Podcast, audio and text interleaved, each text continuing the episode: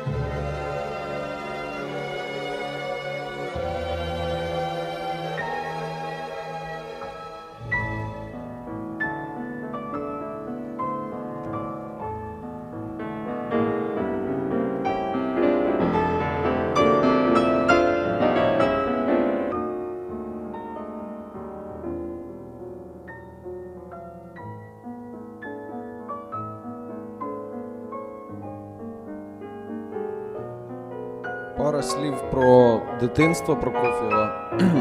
Він е, у нього мати грала на фортепіано, і він в 5,5 років написав вже першу п'єсу свою на фортепіано. От коли він е, в 9 років потрапив вперше на оперу, то потім через півроку написав свою. Коли йому було 9 років, він написав трьохактну оперу на своє лібретто, тобто написав слова, написав сюжет. І, власне, так. В 13 років він вступав в консерваторію вже з папкою своїх творів. Мені здається, це багато чого говорить про людину.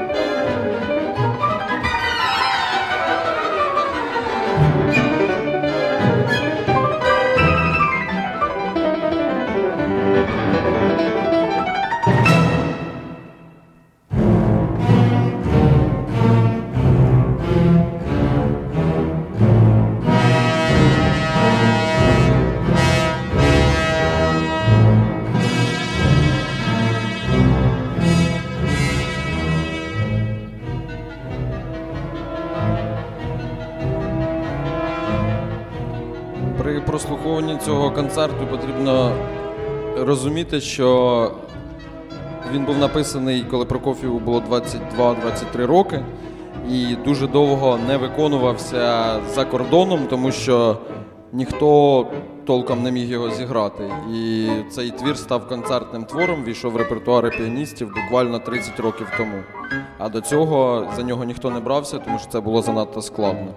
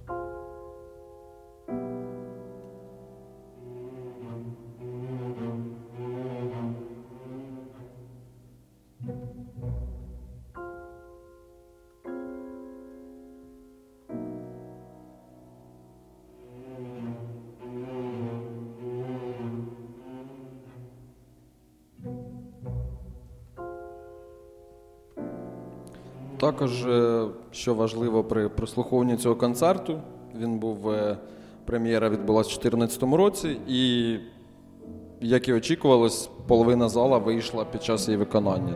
І відгуки були в стилі він над нами знущається, він вважає, що це музика, хіба це музика і так далі.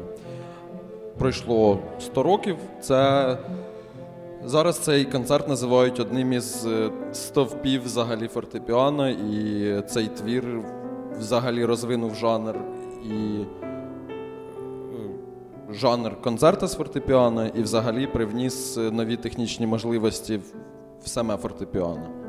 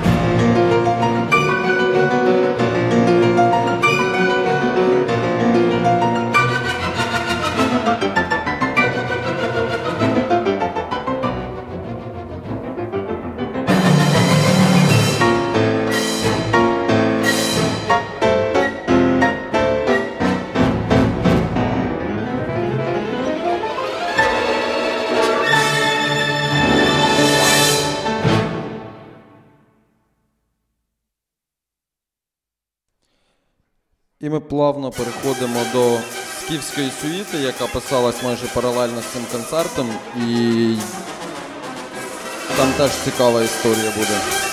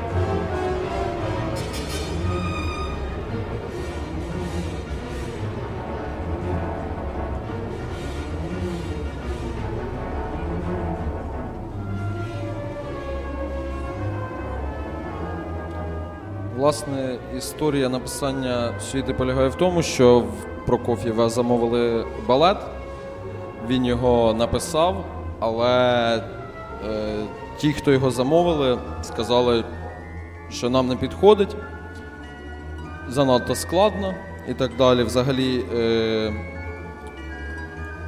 потім він, він взагалі все життя дуже сильно цінував все, що він пише, і е, через 20 років міг доробляти свої ранні твори і так далі. І, власне, з балету, який міг би бути, він його е, він переробив, взяв основний матеріал і зробив з нього сюїту, яку ми зараз слухаємо. Вона була, прем'єра була в 16-му році, в 1916-му. Викликала ще більше скандалів і протестів з приводу дуже дивної музики. От. І також е, цю сюїту порівнюють, е, говорять про те, що вона була написана під впливом е, творчості Стравінського, якого ми слухали в попередньому епізоді.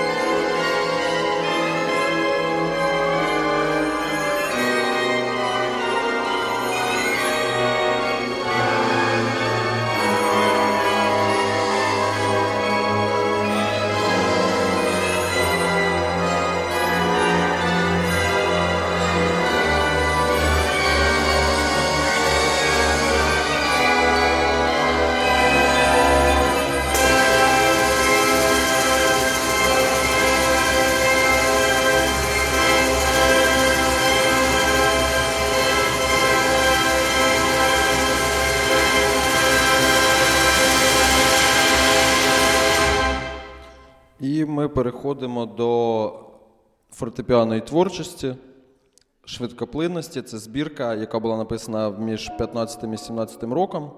І в ній ми там взагалі в збірці 20 творів. Ми не будемо слухати всі, але деякі найбільш знакові, в яких е, видно, скажімо так, е, надбання Прокоф'єва, які він потім використовував і в симфонічній музиці, і в балетах, і, власне, різносторонні його якості, як мелодизм, так і ритмічні рішення.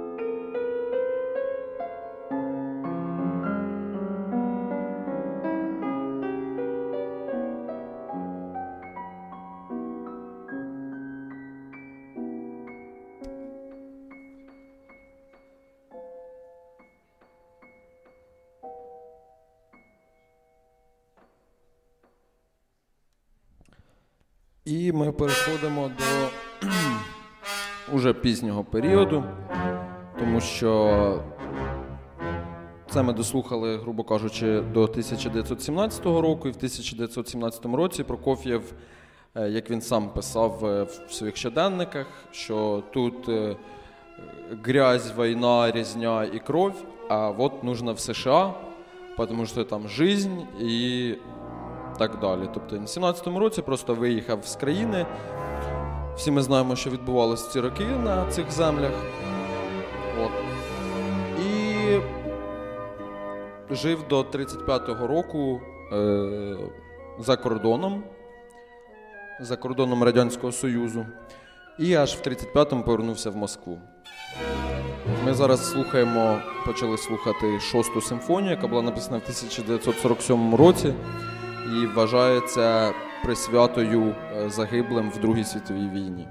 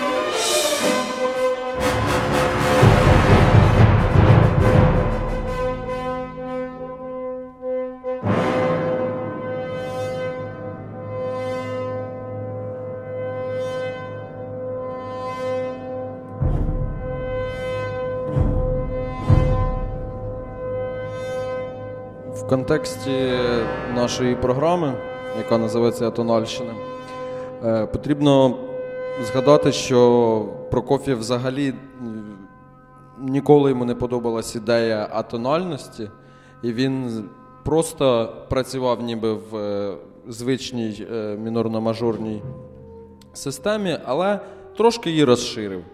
І є, наприклад, Прокоф'євський акорд, в якому він, е, грубо кажучи, він залишався в загальноприйнятій системі, але просто порушував правила, йому, в принципі, на них було наплювати, якщо вони не дозволяли йому е, виразити емоції так, як він хоче.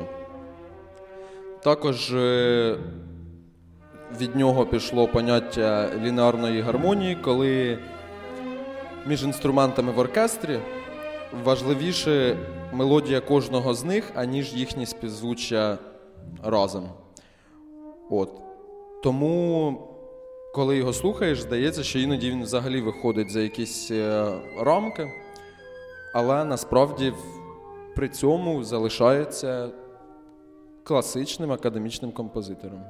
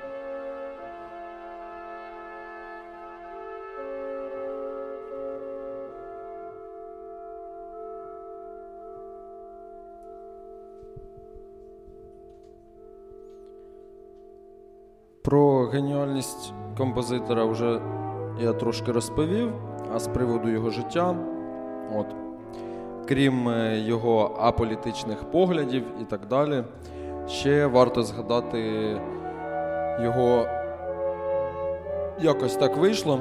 У нього була дружина, з якою вони там були разом, е, одружились там в 20 чимось років діти. І е, дружина, власне, якщо буде точним, вони одружились, коли йому було 33. Вона була молодшою, і познайомились вони під час його гастролів по Іспанії. Тобто вона іспанка. Одружились, е, прожили в США до 35-го року і потім переїхали в Москву. Вона взяла його прізвище, але в 39-му році він познайомився зі студенткою, якій було в районі 25, і почав жити з нею. І через декілька років е, в Радянському Союзі вийшла постанова, що якщо шлюби, шлюб був заключений за кордоном і не завірений в консульстві, то шлюб анулюється. І вийшло так, що Прокоф'єв зміг одружитися, не розлучаючись з попередньою дружиною, на е, своїй новій пасії, скажімо так. І через декілька років е, Ліну Прокоф'єву, його першу дружину, засудили за 53 статтею і призначили їй 20 років таборів. І при цьому подружжя молодожони, скажімо так, не взяли е, дітей до себе, і діти залишились на призволяще. І аж після смерті Сталіна в 56-му році Ліну Прокофію випустили, з... тобто вона пережила ці табори. От така от історія, яка показує на те, що взагалі його інтелект, геній був направлений на творчість в першу чергу. Йому було, мабуть, все не те, що все одно, але головне натхнення, скажімо так. Ще можна згадати про те, що коли він перебував в США, він захопився. Е, це можна назвати сектантською релігією, христа, християнська наука, от, яка езотерично пояснювала, як потрібно жити і так далі. І він, е, звичайно, що потім в Союзі ніде не зізнавався про це, але взагалі вважається, що він до кінця життя прийняв ці всі погляди і для того, щоб просто в нього була якась опора, щоб він міг нормально сприймати цей світ. І, власне, можна сказати, навіть був віруючою людиною, хоч як це не звучало абсурдно.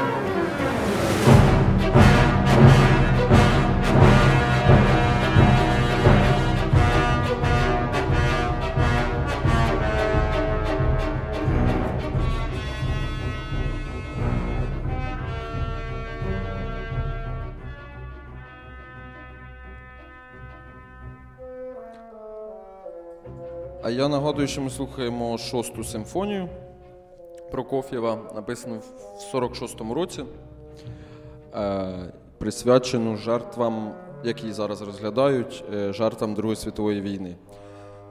Що іронічно, знову ж таки, в його біографії він завжди був аполітичним. Якщо потрібно було написати хвалебну оду Сталіну, він робив це взагалі без проблем і відкрито говорив: ну я можу, а чому би і ні? Мені, в принципі, все одно. І от ця симфонія якраз попала під е, удар, коли в 48-му році вийшло постановлення Політбюро ЦК ВКП об опері Велика Дружба. Це стосувалося іншої опери, але взагалі е, під удар попали багато композиторів тогочасних Прокоф'єв, Шостакович. До речі, про Шостаковича буде наступний епізод. От.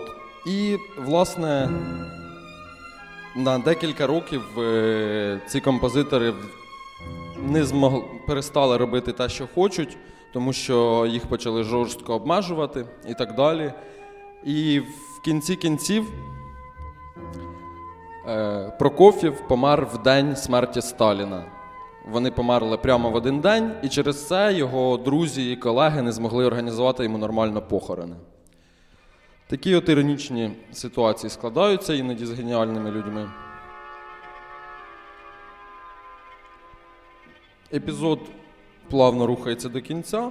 Зараз ми дослухаємо восьму симфонію і закінчимо епілогом з балета Ромео і Джульєта.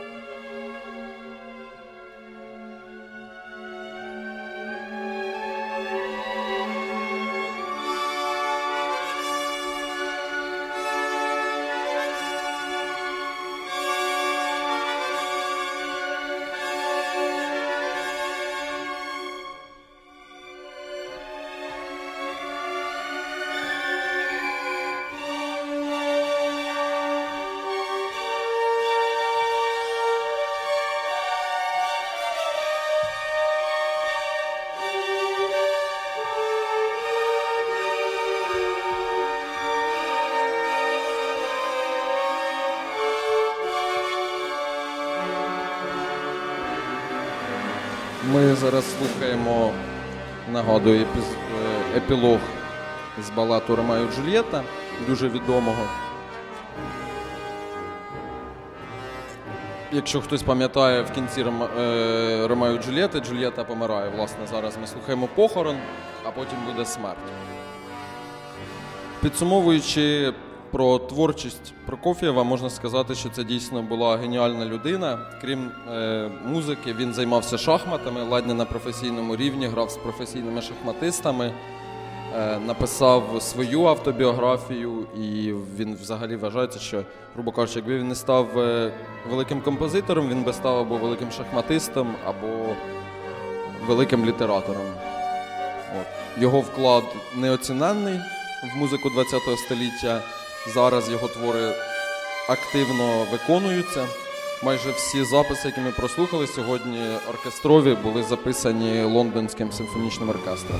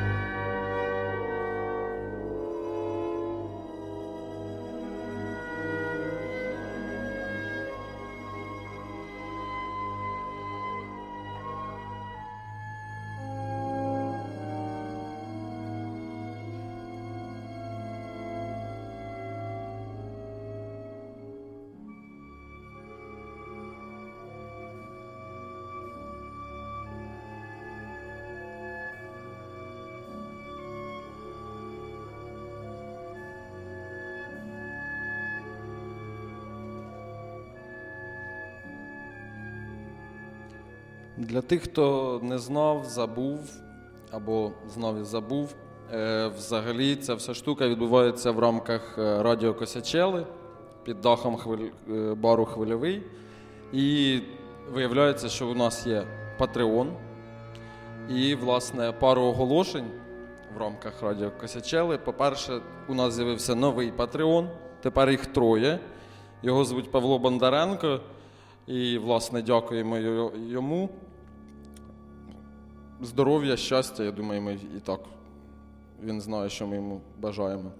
Друге, це те, що у нас подкасти доступні тепер не тільки на SoundCloud, а і в Apple подкастах на сторінці Хвильовий бар Fit Hangout. І третє традиційне спасибі нашим патронам, уже попереднім двом Іллі Юрціву та Анні Ятель. Власне, з вами був е, діджей Шишка програмі Атональщина.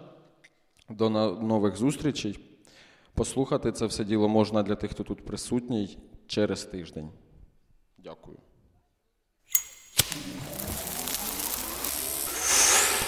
Косячела.